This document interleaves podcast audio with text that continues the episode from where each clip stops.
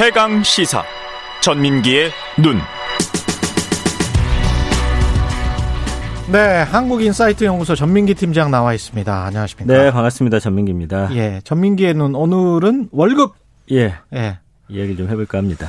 평균 월급이 얼마나 되나요, 우리가? 그, 그 통계청 가계동향 조사 데이터 보니까요. 지난해 예. 3분기 기준으로 472만 원이더라고요. 472만 원? 네. 예. 그래서 이 3분기 가구 평균 소득이 뭐 401만 8천 원. 아. 그러니까 전년 동기 대비 한 8.6% 늘어난 걸로. 그러니까 아, 2000 동기 대비 그렇습니다. 늘었군요. 2020년. 예. 근데 여기에 이제 보니까 음. 그 정부의 재난지원금이나 이런 게 좀 포함돼서 좀 올랐다라는 이야기도 좀 있더라고요. 예, 이전 소득이 많다. 예, 예. 그렇습니다. 472만 원. 그래도 뭐 늘 쓸 게 없다. 부족하다. 부족하다. 예. 그런 반응이겠죠. 맞습니다. 이제 예. 놀라운 게 지난해 가구 소득이 600만 원을 넘는 우리나라 고소득자 10명 중 9명이 음. 본인이 중산층 이하다. 이렇게 느끼고 있다라고 지금 이야기를 하고 있어요. 600만 원 이상 버는데. 예. 그래서 통계청이 2021 사회조사 결과고요. 그러니까 지난해 월 평균 가구 소득이 600만 원 이상인 사람 가운데 91.1% 굉장히 높은 그 수치죠. 본인의 예. 사회적 경제적 지위가 중 이하라고 대답을 했습니다. 이들 중에 78.3%는 본인이 중층에 속한다라고 답했는데 예. 34.7%는 자신이 중하층에 속한다고 느낀 것으로 조사가 됐고요. 무려 12.8%는 이렇게 버는데도 불구하고 우리 가구는 어 하층에 속한다. 뭐 이런 대답을 했다고 속한다. 합니다. 예. 세후로 만약에 따진다면 월 600만 원 이상이라면 연봉이 1억 원 그쵸. 안팎 될 것 같거든요. 맞습니다. 그게 이제 중산층이 아니다 음. 또는 음. 하층에 속한다. 네. 그럼 주변 분들은 굉장히 이제 부자신가 봐요. 그 그러게요. 예. 그러니까 이유가 뭐냐면 예. 사실은 대다수가 이렇게 살고 있는데도 불구하고 예. 근로소득과 자산소득 간의 격차 때문이다 이런 분석이 나오더라고요. 음. 그러니까 근로소득이 많더라도 집이 없으면 자신을 절대 상층으로 분류하지 않는 경우가 지금 많은 것으로 보이고요.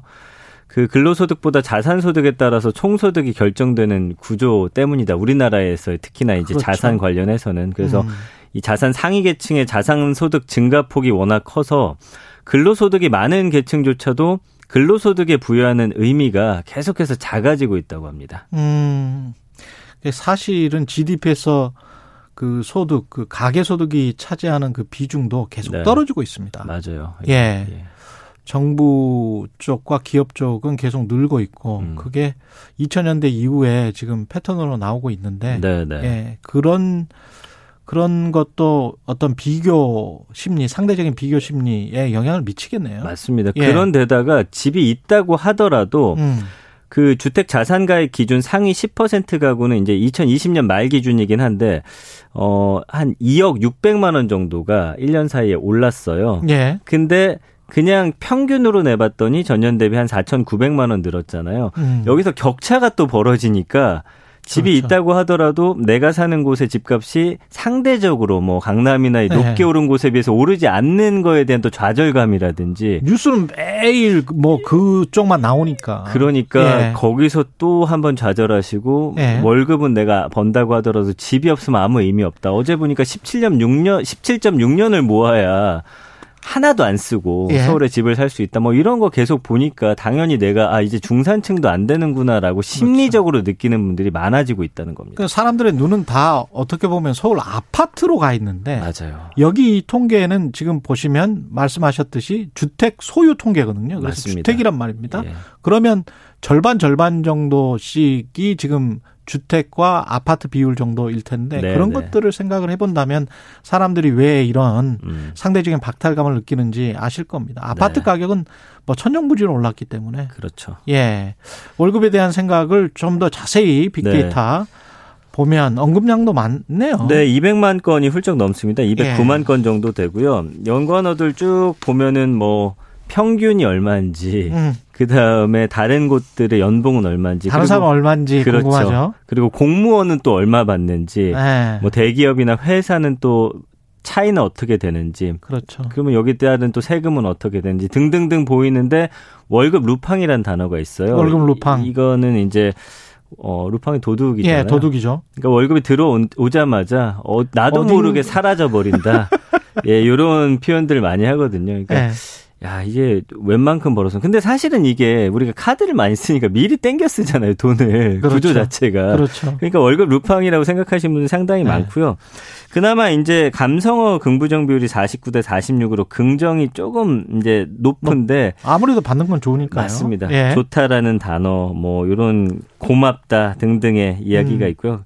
아, 이 돈 갖고는 힘들다라는 반응들이 이제 부정적으로 좀 많이 나오고 있는 상황입니다. 투자에 대한 관심이 클 수밖에 없는 게 월급이 이제 월급에 만족하지 못하니까. 맞습니다. 예. 그래서 현재 월급 수준에 만족하지 못하고 있다라고 절반 가까이가 직장인들 중에서 대답을 했고요. 10명 중 8명은 월급을 잘 모아서 투자 재테크에 활용해야 된다.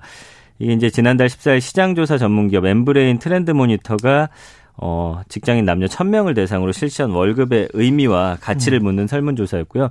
현재 월급의 수준에 대한 만족도를 물었더니 19.7%만 만족했고 만족하지 못하거나 보통이 46.9, 어, 33.4였으니까 50% 가까이 반 이상은 음, 만족하지 못한다라는 대답을 했습니다.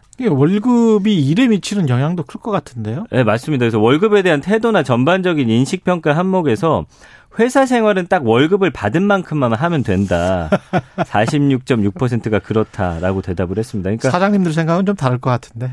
그럼요. 그러니까 야 이게 월급이 사실은 예전에 비하면 많은 건데도 불구하고 적게 느껴지니 그렇죠. 내가 받은 만큼만 일해야 되고 나머지 시간은 또 재투자하거나 다른 걸 통해서 그 부족한 부분을 메꿔야 된다라는 인식이 상당히 높았습니다. 세대별로 인식도 사실은 다를 거예요. 이 네. 월급에 관해서. 그래서 예. 20대 같은 경우가 지난번에도 투자에 대한 관심이 가장 높다라고 말씀을 드렸잖아요. 네. 어, 근데 어쨌든 투자를 해야 된다라는 응답률이 20대가 87.2%로 가장 높았고요. 음. 그다음에 왜냐하면 이제 영원히 경제적인 불안감에서 좀 벗어날 수 없다라는 좀 인식이 좀 있는 것 같고요. 어쨌든 네.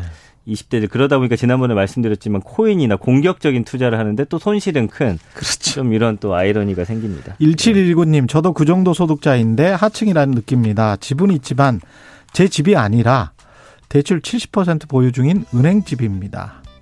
뭐 이런 이야기를 하셨네요. 예, 네. 나라가 균형 발전이 안 되니까 월 400 이상 벌면서도 죽겠다는 거죠. 지방은 월 300 벌기도 힘든데 정말 남의 나라 이야기 같습니다. 이런 반대의 의견도 있었고요.